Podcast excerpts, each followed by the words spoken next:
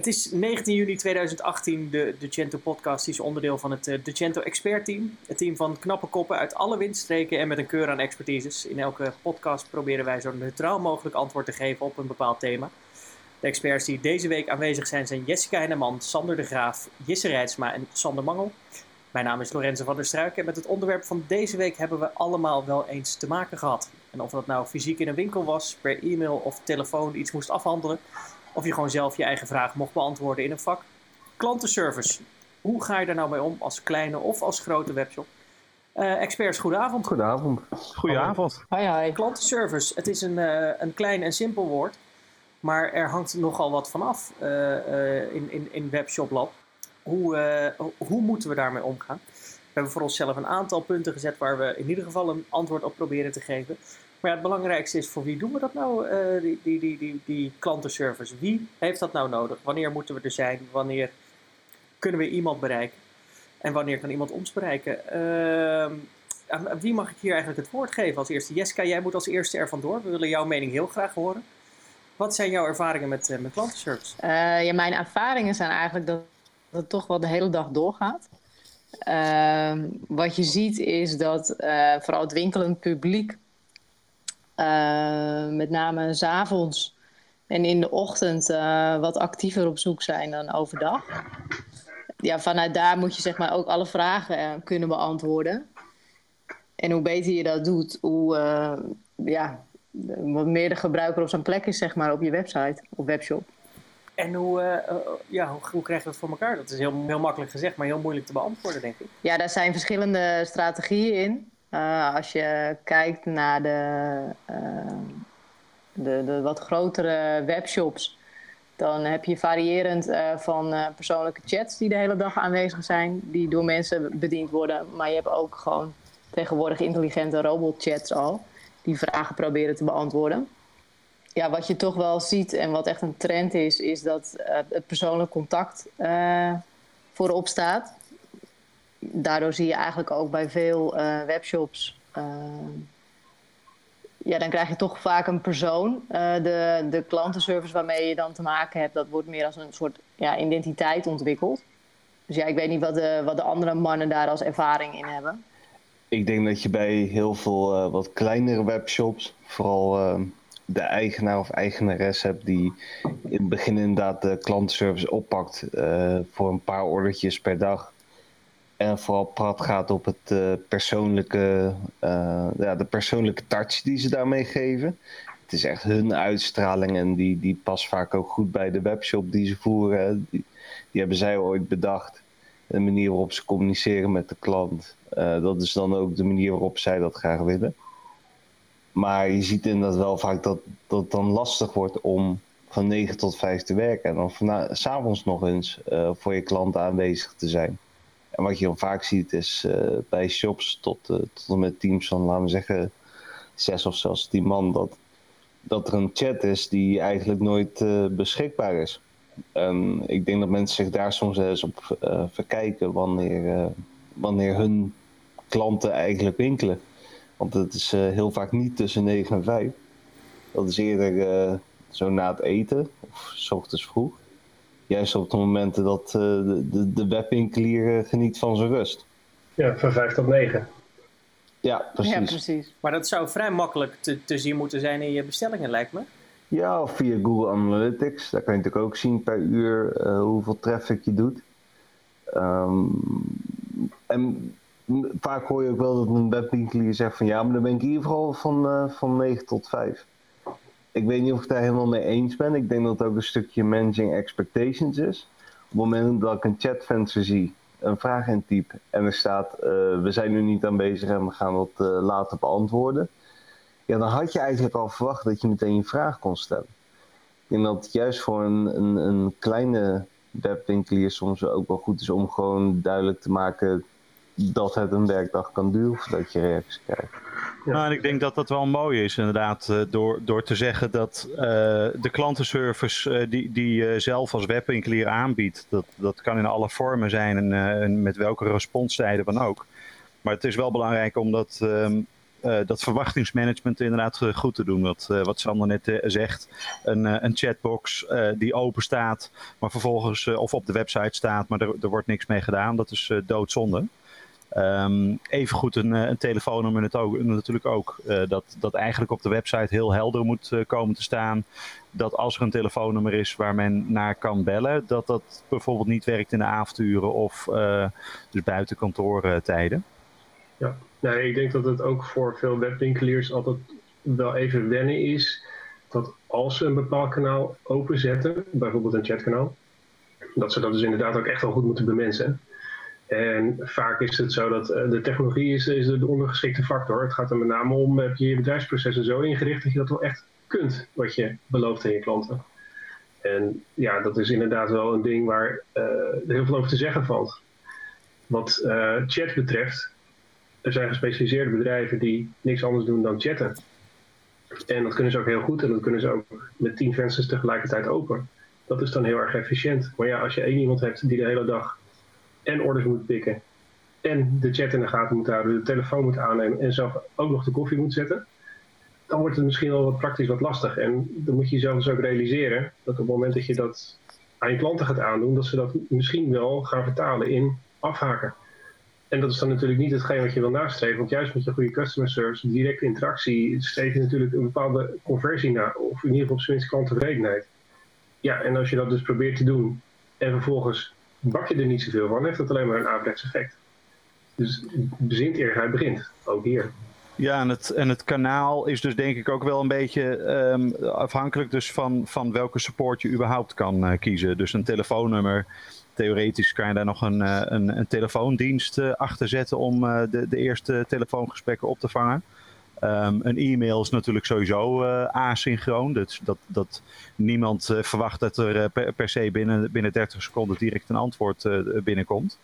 Maar met chat heb je dat wel en met social media. En ik vond het wel grappig. Ik was vorige week toevallig op bezoek bij Ziggo en liep ik daar langs de webcare afdeling.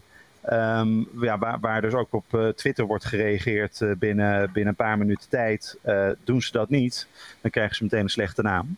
Terwijl ik, ik kan me niet voorstellen dat iemand die gewoon iets bij Miep op de hoek iets bestelt, um, dat het per se dan slecht is als, je de, als, als Miep dan niet, niet direct binnen een minuut reageert op Twitter. Maar weet iemand dat het om Miep gaat en niet om een groot bedrijf? Dat is een beetje. Ja. kijk, webshops doen zich heel vaak wat groter voor dan dat ze zijn. Uh, er wordt over wij gesproken en, en, over ons team. En vaak is dat team toch die ene persoon die die webshop runt. Uh, wat op zich al best is, maar ja, als je dan inderdaad ook allemaal social media accounts hebt en op Facebook en Tumblr en Twitter en Pinterest en weet ik wat uh, waar zit. Mensen weten niet hoe groot je bent. En ik denk dat ze uiteindelijk toch wel dezelfde service verwachten als bij andere shops als je de intentie werkt, of als je de indruk werkt dat, uh, dat je zo groot bent. Maar het, het, hangt er ook vanaf hoe je je communicatiestrategie zeg maar ingericht hebt.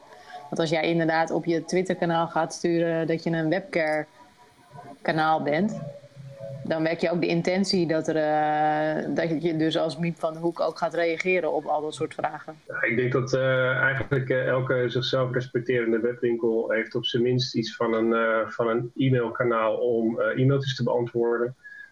ook een telefoonnummer wat gebeld kan worden. En als het goed is ook de telefoon aangenomen wordt, op zijn minst binnen kantooruren. Um, maar alle stappen daarboven, dus buiten kantooruren gaan werken, dat is toch een dure hobby.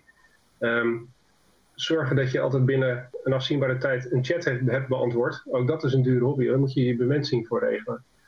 Um, dus uiteindelijk um, zijn er ook een heleboel kosten verbonden aan het openzetten van je kanalen. Op tijden die misschien wat minder, uh, wat minder door de bank genomen uh, werktijden zijn. En uh, ook daarin moet je jezelf dus weer afvragen. Wat schreef je nou eigenlijk na met zo'n kanaal? Hè? wat helpt het je nou als webwinkel? Dus even los van wat, je, wat het je als je klanten helpt Um, wat, wat, helpt het je nou uh, om je telefonische bereikbaarheid tot 11 uur s avonds te doen? Ja, ik denk dat je wel een goed punt hebt daar inderdaad. Vooral het, het leertraject wat, wat je kan halen uit, uit vragen van klanten wordt vaak overgeslagen. Dus mensen ontvangen wel e-mailtjes, maar ze kijken niet heel erg wat er nou zo zo'n e-mailtje wordt gevraagd. En ik durf met 100% zekerheid te zeggen dat 90% van de vragen niks meer is dan heb je nog voorraad van dat product wat niet op de website staat? Of hmm. komt mijn order, uh, wanneer komt die binnen? Of ik, uh, ik wil graag betalen met een of andere uitheemse uh, payment method. Ik denk dat het juist goed is om, als je begint met klantenservice, het eerst simpel te houden. En vooral te focussen op uh, klanten juist zelf red, redzamer te maken. Dus zorgen dat je iedere vraag die binnenkomt, of meer dan twee keer binnenkomt, meteen in je FAQ opneemt. Um, dat je juist een contactpagina gebruikt waar ook die FAQ staat. Je hebt natuurlijk al best wel heel veel mooie ticketsystemen die niet al te duur zijn. En als jij begint met het uh, typen van je vraag, dat, uh, dat er eerst ook suggesties omhoog komen. Ik denk dat, dat zoiets veel meer zo, aan de dijk zegt dan, dan meteen maar e-mail en, en telefoon en, en Twitter uh, kanalen open te zetten. Ja, ik denk dat er grofweg drie stappen zijn waar zo'n beetje elk, elk interactiemoment. We hebben het even niet over Twitter of, of andere soortige eenzijdige kanalen, maar met name telefonie, chat, um, eventueel videochat drie stappen waar je altijd doorheen gaat. Uh, stap 1 is van ja, maar, maar, wie heb ik eigenlijk aan de telefoon? Hè? Dus vanuit de webwinkel bedacht van oké, nou wie is nou de persoon die ik hier, uh, hier te spreken heb? Tweede is van, maar waar belt u dan eigenlijk over? Of waar neemt u eigenlijk contact over op? En het derde is van ja, maar hoe kan ik die vraag nou eigenlijk beantwoorden? Wat is, wat is het inhoudelijke, inhoudelijke antwoord op de vraag die jij stelt? En um, ik denk dat er al heel veel te doen is door uh, meestal niet zozeer de klantidentificatie. Dat is meestal niet zo erg gemakkelijk van tevoren. Maar met name snappen waar mensen nou eigenlijk contact over opnemen. En dat is op een goede manier vertalen naar hoe je dat op je frontend ook presenteert. Even los nog van de precieze inhoudelijke antwoorden. Want specifieke situaties lenen zich nou eenmaal niet altijd voor algemene antwoorden. Maar in ieder geval daar een goede routering aanbrengen op de frontend. Van waar nemen mensen eigenlijk contact over op. Um, ja, dat kan je al wel heel veel helpen in je call avoidance. En uiteindelijk ook je kosten besparen. Maar goed, kom toch weer terug op je basisvraag. Maar ja, waarom doe je dit nou eigenlijk? dus waarom als, als, als webwinkelier doe je eigenlijk dit soort klantservice? Als het is om klanten netjes een antwoord te geven op een vraag, um, dan is dat één. Maar als je ook klanten een soort van um, uh, identiteit wil overbrengen. Van wie zijn wij nou eigenlijk als bedrijf? Hè? Net al gezegd over de, de eigenaar die zelf die telefoon aanneemt en die identiteit door, door zo'n telefoontje heel erg goed kan weerspiegelen. Ja, als je dat wilt bereiken, ja, dan, dan moet je dus niet alleen maar gaan afvragen wie heb ik aan de lijn, uh, wat is de vraag, wat is het antwoord, maar ook nog eens een keertje orthogonaal eroverheen. Hoe presenteer ik nou dat antwoord? Wat, hoe zie ik mijn clubkleuren, mijn DNA eigenlijk daarin terug? En um, eigenlijk lenen de meeste, de meeste online kanalen zich daar niet zo heel erg makkelijk voor om alle vier die dingen tegelijkertijd te doen. Dus sommige kanalen zijn beter om je clubkleuren te broadcasten. Sommige kanalen zijn beter om te herkennen waar iemand nou eigenlijk contact over opneemt. En sommige kanalen gaan meer over de vraag, maar hoe ga ik nou heel specifiek deze ene klant beantwoorden? En ik denk ook dat je daar dus echt een scheiding in moet maken, functioneel gezien. Ja, bijvoorbeeld een, um, een AI-systeem of een chatbot, net waar we het over gehad hebben, die kan al best wel vaak hele specifieke klantantwoorden geven. Namelijk, uh, wanneer kan ik mijn pakketje verwachten? En, maar wie bent u dan? Nou, zodat je heel duidelijk kan zeggen, oké, die bestelling die gisteren gedaan is, die kun je morgen verwachten. In, uh, um, maar, maar, in hoeverre is dat niet uh, ontzettend gevaarlijk? Dat uh, op het moment dat je een, een kleine webshop zou zijn, of relatief klein, um, dan, dan is natuurlijk klantencontact dus wel heel belangrijk. Um, en stel nu dat er juist een, een chatbot tussen wordt gezet tussen jou en de klant. in hoeverre verlies je dan eigenlijk niet het klantcontact? Ja, nou, een hele relevante vraag. Ik denk dat sowieso chatbots voor kleine organisaties niet goed lenen. Want het goed inregelen van een chatbot is een, een groot programma. Dat, dat moet je echt heel erg zorgvuldig aantrainen aan zo'n chatbot.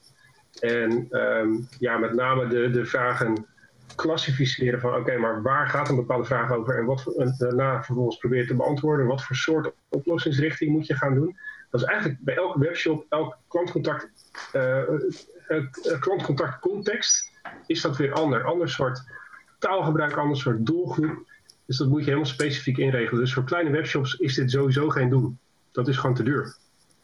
En het gaat inderdaad ook niet echt oplossen om een hele grote massa te beantwoorden, want die hebben webshops vaak niet, kleine webshops. Maar relevant, ehm, hoe ga je nog zorgen, ook als kleinere webshop, dat je dit wel goed krijgt? Ja, dat is dus bijvoorbeeld door beginnen te strepen in het aantal technische mogelijkheden die er misschien al zijn, maar die gewoon echt in een bepaalde context niet passen. Een kleine webshop, chatbot, nee, gewoon past gewoon niet. Uh, kleine webshop, 24 keer 7 telefonische service, nou, ga eraan staan. Ik denk niet dat dat zinnig is. En wat, uh, wat vinden jullie uh, um, qua ticketing systemen, vinden jullie handig? Um, gewoon eigenlijk geen ticketing en gewoon alles per e-mail doen? Of toch een ticketing systeem toepassen zoals ik roep me wat hoor, uh, Zendesk. Je ziet heel vaak dat het begint met e-mail en dat dat veel te lang doorgaat, helaas. Uh, waardoor, zeker als je dan al een tweede persoon krijgt uh, of, of langlopende klanten hebt, dus klanten die vaak terugkomen, dan is e-mail eigenlijk al niet meer overzichtelijk. Je weet niet wat zo'n klant eerder heeft gevraagd. Uh, het is moeilijk om een, een ticket of een e-mail door te zetten naar een ander als je een vraag hebt de klant kan de status van zo'n e-mail niet zien. Um, over het algemeen denk ik dat zelfs kleine webshop-eigenaren uh, gewoon één persoon, laten we zeggen, al be uh, benefit heeft van een ticketsysteem. Uh, bijvoorbeeld een, Zendesk of een, wat er nog meer, een Freshdesk. Dat, dat zijn systemen die niet al te duur zijn. Ik geloof dat je het over 15 euro per maand hebt ik denk wel dat je daar de voordelen direct ervan uit gaat halen, omdat je gewoon veel professioneler overkomt over het algemeen. En, en met het voordeel dus dat, uh, dat alle, trans of, uh, alle transacties, alle uh, gesprekken worden gelogd, dat je ze terug kan vinden, et cetera. Ja, precies. Dat als iemand mailt van, goh, over die zending nog even, dat je ook meteen ziet van, oh ja, hij had een vraag over de zending, twee maanden geleden, ik zeg maar wat. En dat je daar meteen op uh, in kan haken. In plaats van dat je e-mail moet gaan doorspitten naar wat zo iemand ooit tegen je heeft gezegd. Maar ik, ik associeer uh, ticketsystemen, met name customer-facing ticketing systeem, eigenlijk meer met business to business. En niet zozeer met business to consumer. Ja, ik, ik weet niet. Ik vind het zelf. Persoonlijk vind ik het wel prettig als een webshop een ticketsysteem hebt. Dat ik ook gewoon de status van zo'n ticket kan bekijken. Uh, nou, en er is natuurlijk een andere mogelijkheid. Dat, uh, stel, stel dat, dat het een, uh, een, een supportproces is waarin als een klant vragen heeft, dat het, dat het gaat om misschien grotere bedragen. Of dat het heel belangrijk is dus om in de gaten te hebben van wat er precies is gebeurd. Ja, misschien heeft de klant nog ineens eigenlijk iets te maken met het ticketing systeem. Um, maar jij als webwinkelier wel. dus dat, dat, dat het eigenlijk daarmee ook gewoon een, um, een, een logging tool wordt om te, bij te houden ja, wat is er met wie, welke klant wanneer gebeurt. Ja, dus in die zin minder gericht op de klant zelf, maar meer voor het interne procesondersteuning. Ja, zo'n systeem integreert ook vaak wel prettig met een CRM-pakket wat je wellicht hebt. Of zelfs met een telefonie-oplossing uh, uh, die je uh, later nog implementeert. Ik denk dat het een goed startpunt is vooral. Als je dat uh, na drie jaar moet gaan migreren van je mailbox naar een ticketsysteem dat dan veel lastiger gaat worden. Belangrijk punt om het uh, direct dus eigenlijk goed uh, ingericht te hebben. En je noemt een telefoniesysteem. Hoe, hoe, bedoel je dat precies? Ja, er zijn, er zijn heel veel bedrijven die maken gebruik van telefoniesystemen die net even slimmer zijn dan alleen maar een rinkelende telefoon met een, met een horen en een kringeldraad eraan. Um, dan heb je inderdaad te maken met, uh, met systemen die bijvoorbeeld uh, een klant kunnen herkennen. Hé, hey, ik zie dit en dit nummer dat belt en dat past bij nou, bijvoorbeeld uh, Sander de Graaf. Um, en dan vervolgens wordt dus al de klantkaart van die klant um, in, het, in het scherm geprojecteerd van de desbetreffende agent. En de kans dan dat ik bel over bijvoorbeeld een openstaande order of een openstaande retour is wel heel waarschijnlijk. Um, en dan op dat moment maak je dus eigenlijk gebruik van een soort crossover tussen wat weten we eigenlijk over de klant in het bijvoorbeeld het CRM-systeem of in het e-commerce pakket. En uh, in dit geval het, telefonisch kanaal wat, wat uh, daarvoor gebruikt wordt om het klantcontact te leggen. En die mate van integratie, um, dat heeft met name op dit moment, uh, ja, is dat populair bij grotere bedrijven, vaak omdat die al dergelijke systemen ook nog in de pre-e-commerce tijd hadden ingericht. Um, maar dat vindt ook steeds meer zijn weg naar de wat kleinere webshops. Omdat het relatief goedkope, simpele oplossingen zijn. Met een heel groot effectief, effectieve um, upside eraan. Um, maar dat zijn telefoonsystemen die vaak nog wel werken met ook een ondersteunend CRM-systeem. dus vaak moet je er wel echt de klantkennis goed voor opbouwen en ook gestructureerd voor blijven bewaken. En dat kan dus bijvoorbeeld betekenen dat als iemand belt en ik neem een telefoon aan en uh, ik hoor de klant zeggen dat hij graag ergens een offerte voor wil. Dan kan ik intern een ticket doorschieten naar mijn collega die dan weer over de offertes gaat. Maar dan moet je dus wel heel conscientieus opvolgen, want anders zit die klant weer te wachten op een offerte die misschien niet gaat komen, omdat het interne proces ergens mankeert. Dus um, telefonie is een, is een middel natuurlijk om met klanten in contact te komen. Ook een heel fijn middel, want iedereen weet hoe dat werkt. Um, maar juist door te combineren met bijvoorbeeld een CRM-systeem, een e-commerce pakket of een ticketing systeem, kun je dan eigenlijk een stukje efficiëntie uh, gaan vergroten. Um, die ja, normaal misschien met, met post-it memo's of iets dergelijks uh, had moeten worden opgelost. En nu in ene gewoon uh, heel soepel kan verlopen. Um, en nogmaals, dit wordt ook steeds meer beschikbaar voor de kleinere portemonnee. Nu, nu hebben we het um, flink wat over de, de techniek gehad, maar is het misschien handig om het nog een beetje te hebben over wat de klant zelf ook verwacht eigenlijk van de klantservice. Dus wat voor soort vragen er, er kunnen zijn. Ik weet niet of Jessica er nog iets over wil zeggen voordat ze weggaat. ja, daar kan ik zeker wat over zeggen. Nou, wat we het eigenlijk al eerder over gehad hebben, het is gewoon goed om vanuit je statistieken uh, te achterhalen uh, wanneer jouw doelgroep eigenlijk op je webshop zit. Dus wanneer krijg je nou uh, eigenlijk je, je piekmomenten op een dag? op die manier kan je ook op dat tijdstip inspelen. En daarnaast, wat we met de FAQ aangehaald hebben, de vragen die je krijgt, die krijg je uh, grotendeels omdat mensen gewoon eenvoudig een laag drempel willen hebben om dingen te kunnen vragen, maar soms ook gewoon niet kunnen vinden op je shop. En dan uh, ook dat moet je meenemen in je proces en terug laten komen. Um, wat ik ook aangaf met je communicatiestrategie, geef daar ook echt in aan. Ben je inderdaad bereikbaar via de telefoon of via social media of via de chat? Uh, je kan specifieker gewoon twee kanalen neerzetten waarvan je weet dat je die kan bedienen. Uh, zou je misschien ook kunnen zeggen dat uh, een, uh, een, een, een bedrijf, een webshop, eigenlijk naast een, een marketingplan of een bedrijfsplan, eigenlijk ook een soort van klantenserviceplan nodig zou moeten hebben? Waarin gewoon staat van oké, als er een eh, bestelling wordt geplaatst um, en het gaat goed en er komen alsnog vragen over of het gaat fout. Er zijn vragen over uh, een verkeerde levering of uh, hoe het weer retour moet. Ja, dat je dat eigenlijk allemaal van tevoren heel keurig hebt uitgedacht. Um, in plaats van dat je daar achter komt op het moment dat je al live bent. Ja, goed punt. Ik denk dat het in het verleden vaak andersom ging er, was al een bedrijf en die had al klantcontact op een bepaalde manier, bijvoorbeeld telefonische verkoop of persoonlijke verkoop of wat dan ook. En daar kwam ineens een e-commerce kanaal bij. Of iets simpeler gezegd, eh, er werd online ook eens een keertje wat, eh, wat aangeboden en zelfs eh, misschien wel gekocht. Ehm, en toen is dat eigenlijk met een soort omgekeerde logica ten opzichte van wat je, wat je nu zegt, is dat op een gegeven moment wat gaan groeien. Van jeetje, ja, als we echt orders binnenkrijgen online, ja, dan moeten we daar ook al wat mee. Ja, en dan uh, Piet of Jan die uh, normaal eh, de telefonische verkoop deed, die moet nu ook nou maar de webshop gaan doen. En ja, naarmate de, de, het e-commerce kanaal serieuzer werd, moesten ze daar steeds serieuzer over nadenken. En nu voor pure players die vanuit de e-commerce wereld ook zich willen gaan verbreden naar um, customer service in, in een meer uitgebreide vorm dan alleen maar een, een webshop ja, die moeten daar nu in ene wel goed over na gaan denken. Dus die komen eigenlijk vanaf een andere kant op, op precies hetzelfde vraagstuk. Namelijk, hoe moet je nou eigenlijk die kanalen allemaal combineren? En dat is wel een interessant vraagstuk. Ik denk dat je daar wel een goed punt hebt. Dat uh, je kan inderdaad wel uh, allemaal real-time kanalen aanbieden. Maar je moet ook real-time de vraag kunnen beantwoorden. Uh, de merchant waar ik voor werk, Fit for Me, ehm, wat wij heel vaak zien is dat er bijvoorbeeld een vraag komt over een verzending. En dan wil de klant wel specifiek weten, ehm, is die verzending al verstuurd? Wanneer kan ik hem verwachten? Dus dan wordt opeens het stukje uh, integratie van track and trace heel erg belangrijk.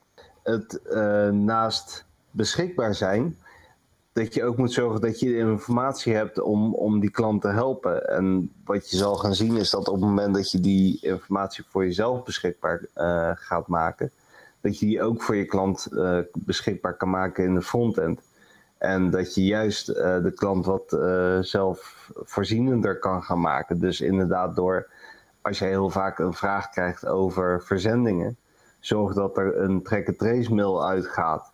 Of als je heel vaak uh, vragen krijgt over bepaalde productspecificaties, ga dan eens kijken naar, naar hoe dat wordt gecommuniceerd op, op je frontend. Ik denk dat heel veel webshops meer bezig zijn met conversie, dus meer orders binnenhalen, dan dat ze echt gaan kijken naar hoe ze slimmer die orders kunnen afhandelen. Dus misschien wel juist ehm, de, de kosten per order gaan drukken. Want je kan heel veel orders doen, maar als je ook heel veel klantenvragen kijkt, dan maak je alsnog niet echt heel veel winst. Als jij constant maar bezig bent met, met, met vragen te beantwoorden. Zeker als je orderwaarde wat, uh, wat lager is. Ja, nou, het is, het is wel een belangrijke natuurlijk. Tijd is geld. En daarmee eigenlijk dus een klantenservice die uh, gestroomlijnder loopt. Uh, daarmee bespaar je ook weer uh, geld. En nog eventjes daar gelaten natuurlijk dat een tevreden klant um, veel vaker misschien ook bij jezelf weer gaat bestellen. Um, dus dus hoe ik het zelf altijd heb gezien inderdaad is klantenservice moet je eigenlijk gewoon heel serieus nemen. En iedere keer als klantenservice ertoe leidt dat een klant een bepaalde vraag heeft die nog niet eerder was gesteld, of uh, tegen een probleem aanloopt wat nooit eerder was voorgekomen, is niet alleen dat je probeert dat probleem op te lossen, dus de, de, de vraag dus op te lossen, maar bij wijze van spreken bijna de rust even pakt om uh, goed na te denken van hé, maar hoe komt dit nu eigenlijk? Um, stel dat, dat er al een vraag was uh, toegevoegd aan veelgestelde vragen op de website. Um, en de klant leest dat niet. Um, betekent dat dan eigenlijk dat, uh, dat, dat de klant dus uh, te lui is om te lezen? Of betekent dat dat misschien de website qua UI, qua user, uh, usability gewoon net niet interessant genoeg is om naar die frequently asked question toe, toe te navigeren? Dus ik, ik denk eigenlijk dat, dat heel vaak um, problemen inderdaad structureel beter opgelost kunnen worden dat is eigenlijk denk ik wel de bottom line van een goede klantenservice. Mhm. Maar dat het tegelijkertijd dus wel vraagt om een hele zorgvuldige aanpak. Uh, goed nadenken bij wat je doet. Ja, we hebben 29, uh, de 29 van deze maand een, een, een mug over uh, zelf UX onderzoek doen. En dat is inderdaad ook niet alleen hoe ga ik die conversie verbeteren? Of moet ik mijn buy button, weet je, groen of rood, uh, de eeuwige cliché maken. Maar inderdaad ook, hoe zorg ik ervoor dat mijn klant uh, de informatie krijgt die ze nodig hebben om een beslissing te maken? En ik denk, als je die vraag goed kan beantwoorden, dan zal je zien dat je klantenservice afneemt en veel specifieke, uh, moeilijke vragen zal gaan stellen. De diversiteit overigens van, van klanten, die hebben we wat dat betreft nog helemaal niet benoemd.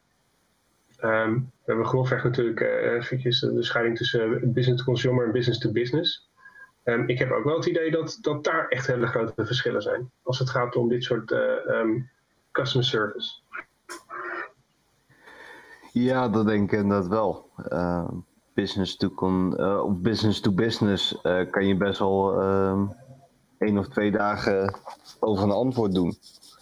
Vaak ook omdat het wat uh, lastige vragen zijn dan wanneer arriveert mijn pakketje. Vaak zijn het uh, erg inhoudelijke vragen. En moet de leverancier het soms zelf ook uitzoeken.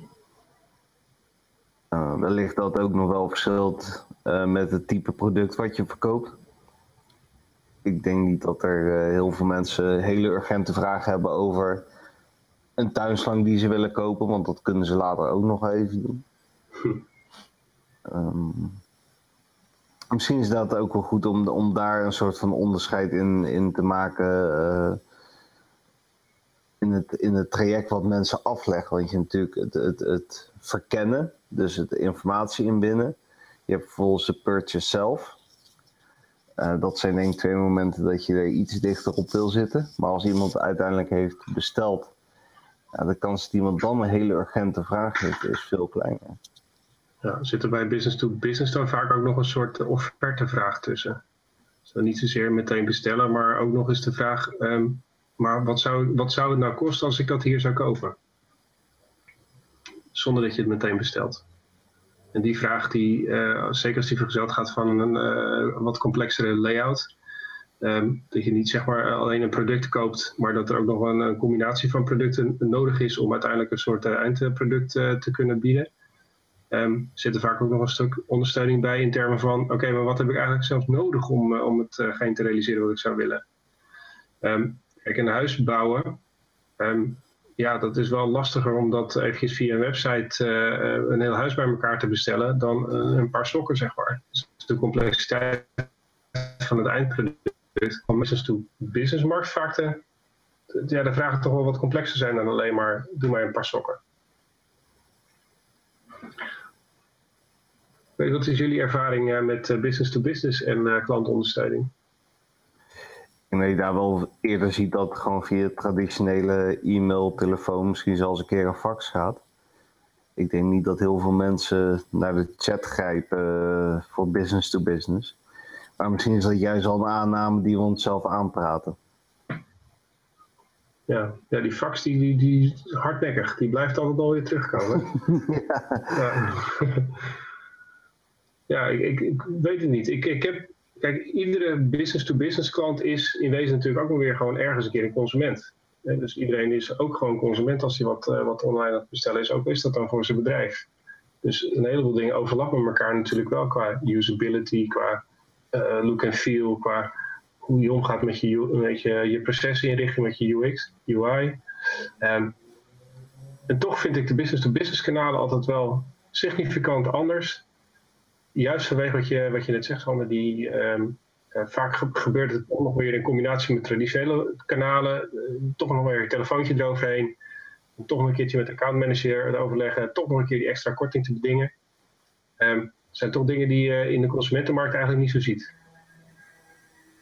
En daarin is dus het klantcontact in de business-to-business markt dan vind ik echt wel heel erg anders dan in de consumentenmarkt.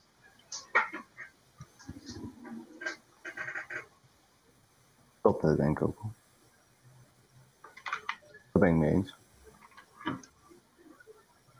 Hey, een hele andere vraag. Wat is, hebben jullie ervaring met videochat? Uh, niet voor klantenservice. Niet, uh, wel als gewoon communicatie. Ja, dat vraag ik me nu ook af. Een keertje bij mijn vriendin of zo, maar... Uh... Nee, we don't want to know.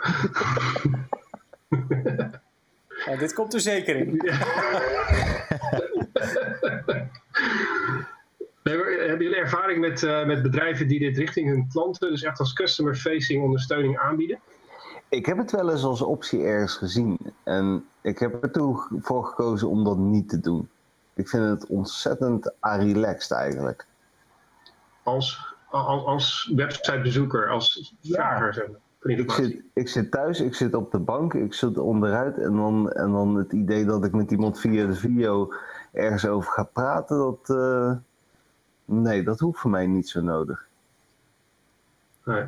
Vanwege de privacy dus eigenlijk inderdaad. Ja, en misschien ook wel, het, het, het, het werpt ergens wel ook weer een drempel op. Ja, ik, ik probeer nu een case te verzinnen waarin ik dit... Nou ja, misschien, misschien als, je, als je aan het shoppen bent voor, voor, voor kleding, dat je advies zou willen hebben, dus, dus modeadvies of zo. Ja, maar belangrijk is dus eigenlijk dan, dan dat je dus niet uh, videochat zou willen hebben dan in dat geval waarschijnlijk van een, een helpdesk medewerker, maar eigenlijk meer van een, een mode-expert, iets, iets dergelijks. En, ja. En in hoeverre vertrouw je eigenlijk dan ook al iemand die je dus eigenlijk nooit hebt gezien? Um, vertrouw je dan meteen met zulke dingen? Ik denk dat in een fysieke winkel namelijk, dat het, dat het heel anders loopt. Dat, stel je loopt in een van de modewinkel in, dat doen wij namelijk als mannen namelijk uh, heel vaak. en, um, en op dat moment dat je dan een uh, mooie jurk aan het uh, uitzoeken bent voor jezelf, um, dan, dan stel dat je dan een mening wil hebben van een verkoper of verkoopster, dan kan het je toch wel erg schelen wie dat is. Uh, dan kijk je even naar die persoon, kijk je even van wat voor smaak zou die persoon hebben. En als je dan denkt van nou, er is een klik, of uh, ik, de, als je denkt eigenlijk dat, dat de verkoper dan een toegevoegde waarde heeft, um, dan stap je op die persoon af met een vraag van, nou, wat vind jij ervan? In hoeverre heb je zo'n personal touch uh, als alles al digitaal gaat? Ik, ik, denk, ik denk het niet. Ik denk dat de cases gewoon heel specifiek zijn waarbij dat wel werkt of niet werkt. Als ik bij mezelf ga kijken, dan zie ik een soort interactieve tutorial vormen hoe ik iets moet doen. En echt in beeld kan krijgen van ja, ik moet op dat knopje klikken en ik moet aan dat draadje trekken om iets voor elkaar te krijgen. Ik denk dat dat wel goed kan werken, maar anders, ik hoef niet gewoon iemand te zien voor een muur die mij een verhaal vertelt. Uh, wat ik ook had kunnen lezen. Dan lees ik het liever, denk ik. Ja, nou, er komt ook even een, eh, een, voorbeeld naar voren. En ik weet niet of dat momenteel al door een, een bedrijf is geïmplementeerd. Maar stel dat je een, eh, een online opticien bent. Um, en uh, je klanten, dat, die, dat, dat zijn mensen die dus brillen willen uitzoeken. Dan zou je theoretisch een een of ander videochat programma kunnen maken. Om te kijken van welke bril past het beste. En, en hoe hoog moet die bril komen. zoiets. Maar maar dat is dus heel erg specifiek richting dat video als het ware bijna onderdeel is van het product zelf. En is dat het niet? Ja, dan is het de, heel, de, hele grote vraag inderdaad, wat voor toegevoegde waarde heeft het?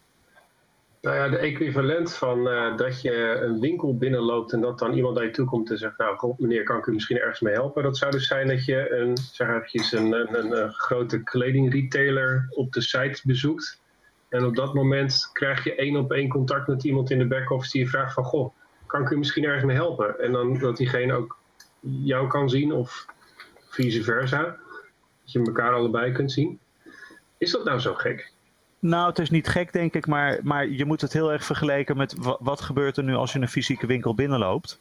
Um, stel dat dan de, de verkoopmedewerker met de eerste meter die je zet voor je neus staat. En dat je dan eigenlijk uh, naar links probeert weg te duiken. En dat de verkoopmedewerker dan precies weer meebeweegt ook naar links toe. Ja. Um, dus, dus wat er juist eigenlijk in het echte leven gebeurt, is toch dat je elkaar een beetje kan aftasten. Ja. En ik denk dat met videochat op een, uh, een webshop, um, dat je dus heel zorgvuldig moet kijken van wanneer zet je die video nu aan. Um, zet je dat zelf als webwinkelier meteen aan? Um, of, of wacht je tot de klant eigenlijk toch ergens zegt van nou, ik wil graag een videoconversatie beginnen? Ja, een soort uh, moodknop. Ik ben vandaag in de mood om eens advies te krijgen. Ja, of ik ben vandaag echt niet in de mood om aangesproken te worden. Of nog niet, ik heb nog geen koffie op. Of ja, toch, maar, ja. Maar iets in die trant inderdaad. En ik denk dat we allemaal wel de, de mogelijkheden zien, maar ook wel zien dat het dus eigenlijk wel een echt een, uh, een rand ding is. Dus dat het wel gevaarlijk is om dat nu met de hedendaagse techniek misschien ook uh, in te zetten. Ja, is er zoiets als te persoonlijke klantenservice? Goeie vraag. Is het niet zo dat we, als we aan het shoppen zijn en dat vanuit huis doen, dat we toch een bepaalde mate van. We willen on, onze informatie direct. Ook niet altijd, maar vaak willen we het direct.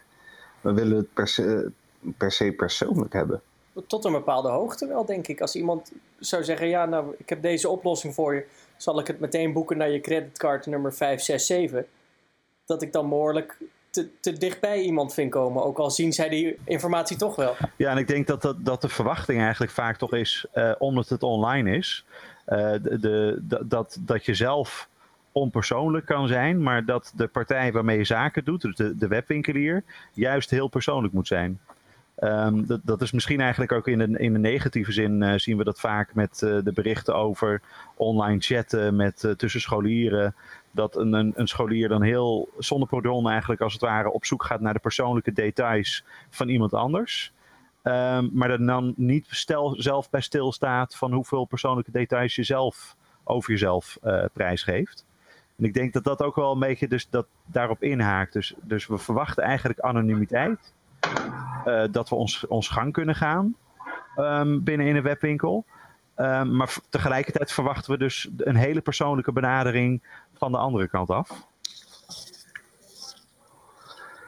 Ja, dus een soort eh, persoonlijke benadering on demand. Ja. En ik denk dat dat on demand misschien eigenlijk wel uh, me het, het meest cruciale puntje zou kunnen zijn. Dus we, we, we willen eigenlijk een chat wanneer wij behoefte hebben aan een chat. We willen een videochat als we daar ook voor in de mood zijn. We willen gewoon een, uh, een gemakkelijke frequently asked question hebben. Die precies dat, datgene beantwoordt wanneer wij dat nodig hebben. Nou ja, dat, dat is natuurlijk ook een beetje het punt. Uh, de klant is koning.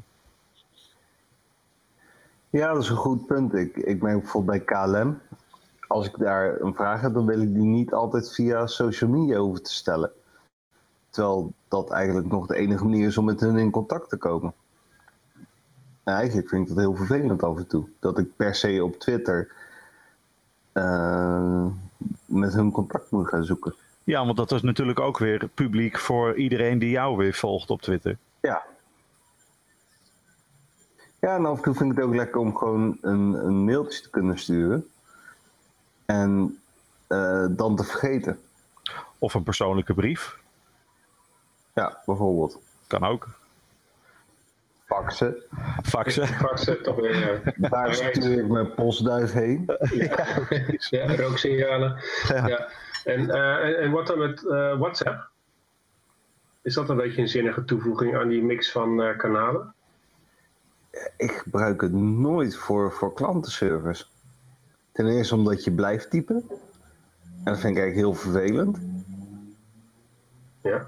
En ja, voor mij is het ook een privékanaal. Ja, ik moet zeggen, in zakelijk gebruik ik het eigenlijk best wel vaak. Ook pas sinds, nou, vrij recent denk ik. Maar het steeds makkelijker geworden om iemand een, een WhatsApp berichtje te sturen. Ook al heb ik nog geen innige relatie met die persoon. Maar heb je het dan over een, een snelle vraag of iets dergelijks? Zou jij bijvoorbeeld ja. een, hele klacht uh, op WhatsApp zetten? Nee, nee, dat zijn wel inderdaad snelle vragen. Meer in termen van uh, hoe laat hadden we onze afspraak ook alweer? Een beetje dat soort, dat soort berichten. Nee, geen, geen persoonlijke epistels en, en klaagzangen en dat soort dingen. Nee, dat, dat ben ik met je eens. Ja, en ik krijg persoonlijk altijd wel het idee van WhatsApp, en ik weet niet of dat klopt, um, dat een WhatsApp-communicatie die je aangaat, um, dat is toch altijd uh, tussen uh, het ene mobiele nummer en het andere mobiele nummer. Waarbij je toch altijd ook gewoon die gegevens van die ander blijft behouden. Dus het lijkt een soort van permanent communicatiekanaal. Terwijl uh, vanuit de optiek van webwinkels uh, ja, is het helemaal niet permanent. Maar draait het eigenlijk om de verkoop van. Um, dus ik, ik, vraag me inderdaad eventjes af ook van of, of WhatsApp dan het juiste kanaal is. Misschien natuurlijk wel voor een specifieke niche uh, wel. Maar of dat nou voor iedereen een, een goede oplossing is, ik weet niet. Nee, ik heb er ook mijn bedenkingen bij. Dat klopt. Ja, wat dat betreft um, um, is ook de, grote vraag van wat is dan eigenlijk de grote innovatie op het gebied van, van klantcontact? Wat, wat, zou de soort, wat zou de soort grote next step zijn als, als het iets is misschien met video of iets in combinatie met WhatsApp of, of wat, wat, wat zou dan de next big, next big thing zijn? Nou, toevallig hebben wij voor Meet Magento gekeken naar een soort oplossing hoe wij uh, contact het beste konden hebben en waar wij uiteindelijk een beetje op uitkwamen, is dat de social media kanalen die we al gebruiken, maar bijgehouden moesten worden. Maar dat er wel een soort verzamelsoftware is, dat als een soort tussenoplossing werkt. Waarbij je en Facebook Messenger, en e-mail, en Telegram, en WhatsApp, en Slack allemaal kunt combineren tot één megakanaal eigenlijk, zeg maar. En daar onderling uh, verdeling in kan maken. Uh, van jij doet dit, jij doet dat uh, binnen je eigen organisatie. Maar goed, het blijft een soort tussenoplossing. Ik denk niet dat wij nu al kunnen zeggen: dit wordt, te, wordt het volgende. Zoveel doelgroepen, zoveel verschillende keuzes. Inderdaad, sommige vragen via WhatsApp vind ik heel prettig om te stellen. Uh, ik heb KLM inderdaad wel eens een Facebook Messenger bericht gestuurd. Maar toevallig zit ik vorige week bij een restaurant die ik alleen maar een e-mailtje heb gestuurd uh, als, als, een soort van review. Daar moet ik dan weer niet aan denken om dat persoonlijk te doen via WhatsApp. Ook omdat het eten gewoon niet zo goed was. Maar... dus ik denk voor iedere vraag en voor iedere ja, doelgroep blijven er toch verschillende opties mogelijk altijd. Ja. ja, en het feit dat een dag maar weer 24 uur heeft en iedereen maar weer twee handen heeft, wat gewoon praktische beperkingen oplevert op uh, hoe, hoe, vaak je kunt experimenteren met dingen. Ja. En dat, dat is toch wel iets wat ik, uh, wat ik nog niet zo heel veel merk hoor. Echt uh, experimenteren. Bedrijven die veel willen experimenteren met dit soort klantenservice ondersteunende dingen, tenzij het echt niet anders kan. En dat is nog wel een opvallend punt. Ik, ik hoor weinig bedrijven zeggen, nou, mijn customer service is mijn onderscheidende variabele. Daar, dat, daar kopen mijn klanten de spullen bij mij voor. Daar kan ik ja, weinig, toch zijn er, voorbeelden van. een, een, een Access for All uh, als internetprovider, die zit daar bijvoorbeeld weer heel erg dik op. KLM, over hoe makkelijk je contact kan leggen, die vinden dat heel belangrijk. Ja, maar ik denk dat dat, dat, dat inderdaad wel um, waar is. Maar dan hebben we het eigenlijk niet per se over productenverkoop, maar meer over dienstenverkoop. En, um, en ik denk dan dat, dat als we dat dan op uh, Magento shops gaan uh, plakken, dan denk ik dat het merendeel van Magento shops toch uh, draaien om producten in plaats van diensten. Waarbij juist eigenlijk toch gewoon de, de hele grote investeringen qua klantenservice ja, moeilijk te, te verantwoorden zijn. Mm um, dus ik, ik, ik, persoonlijk denk ik eigenlijk meer dat het ook wel een, een, logisch iets is voor webshops die puur producten verkopen. Om juist te focussen gewoon op, op de klantenservice die gewoon er in ieder geval moet zijn. Dus de klantenservice waar je niet zonder kan. En mhm. dat, dan heb je het dus over, over misschien een telefoon, uh, uh, e-mailadres, social media, frequently asked question, een ticketing systeem. En eigenlijk dat je daarvoor kiest um, om, om de problemen die, die echt zeer doen, echt op te lossen. En niet per se om uit te blinken in de beste qua klantenservice. Want uiteindelijk wat de klant toch gaat doen, is gewoon uh, op zoek gaan naar het goedkoopste product. Ja, dus uh, puur die dingen doen die ondersteunend zijn aan de, aan de verkooptransactie. En eventueel nog een klein beetje aftercare, maar liever niet te veel. Want de klantloyaliteit is waarschijnlijk toch sowieso te laag om daar flink in te investeren en op termijn ook weer in terug te verdienen. Is dat wat je zegt? Ja, en misschien is het ook wel zo dat des te meer je merkt dat klanten wel loyaal kunnen zijn naar het merk toe. Um, dat, je, dat je dan dus daarom ook gewoon meer investeert in de klantenservice. En dat betekent eigenlijk gewoon dat dat potje van, van hoeveel geld je investeert in klantenservice, dus eigenlijk ook gewoon gebaseerd is op de, de ervaringen die je zelf ook weer hebt met je klanten. Wat ik overigens wel een, een, een opvallende constatering vind, hè, dat, dat zoveel webshops juist heel erg transactiegericht zijn. En wat je net zegt, hè, klanten, ja, weet je, loyaliteit kun je hebben, maar meestal kopen ze toch het goedkoopste. Is er dan toch niet een, een voorbeeld, we hebben net even Coolblue al genoemd, we hebben net Bond, even, zijn toch niet echt voorbeelden van winkels dat je zegt van nou, kijk, dat is nou een soort lichtend voorbeeld van hoe, hoe de anderen dat, dat ook zouden moeten doen. Heeft iemand een, een, een, een, een bedrijf waar hij zelf voor gewerkt heeft, of, of voor, voor of iemand van kent, of zelf mee. Gewoon echt denk, als ik het zou moeten bedenken, zou ik het ook zo doen. Hmm. Ja, Fit for Me, waar ik nu werk, uh, vind ik wel knap dat ze een hele klantenservice. Uh, wat ze doen is, zij verkopen voedingssupplementen voor bariatrische patiënten. En alle klantenservice-medewerkers zijn ook diëtisten. Dus waar zij heel erg op inzetten, is productkennis. En niet alleen productkennis, maar ook situatiekennis. Dus als iemand belt met: Ik heb moeite met inname van, van tabletten, of zelfs ik heb moeite met eten of iets dergelijks, dan kan de klantenservice daarmee helpen. En wat je wel ziet, is dat dat uh, heel erg de loyaliteit uh, bevordert. Nou, verkopen wij producten alleen wel via een subscription model. Dus daar is loyaliteit ook al uh, terdege belangrijk voor. Ik weet niet of je diezelfde level van service kan geven voor eenmalige orders. Ja, omdat dan toch uh, bij een subscription model uiteindelijk de, de revenue ook uh, op de langere termijn uh, gerealiseerd worden en kunnen worden op klanten. In plaats van dat je weet dat dat ene koopje wat hij nu gedaan heeft, dat dat, um, um, dat, dat nog op de lange termijn met een goede klant ondersteunt. Oh. En dat was. Uh... Daar ging zijn modem. Nee, ik zit ook te kijken nu op de beste social media bijvoorbeeld. Het zijn toch inderdaad voornamelijk diensten die aangeboden worden. Uh, die een grote, leuke uh, eh, klantenservice hebben die echt aansluit bij het merk. Kijk, en je zou kunnen zeggen dat bepaalde producten natuurlijk ook weer bijbehorende diensten hebben. Dus neem als voorbeeld IKEA. IKEA die heeft niet alleen goede producten, maar de diensten daaromheen die zijn juist ook heel goed. De, dat betekent de handleidingen. iemand heeft die handleidingen geschreven. Um, En op die manier draait het toch ook gewoon qua business meer om die diensten zo goed mogelijk te hebben. Want als iedereen eigenlijk wel, wel weliswaar IKEA-meubelen heel mooi vindt, maar vervolgens niks snapt van de handleidingen, dan, dan was IKEA nooit populair geworden. Ja.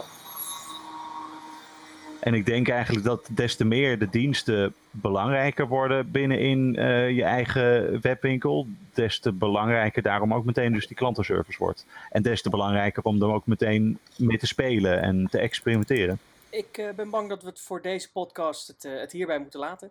We hebben veel onderwerpen aangestipt en ik hoop dat je als luisteraar ook punten hebt gehoord die je zelf kan of moet gaan implementeren in jouw shop.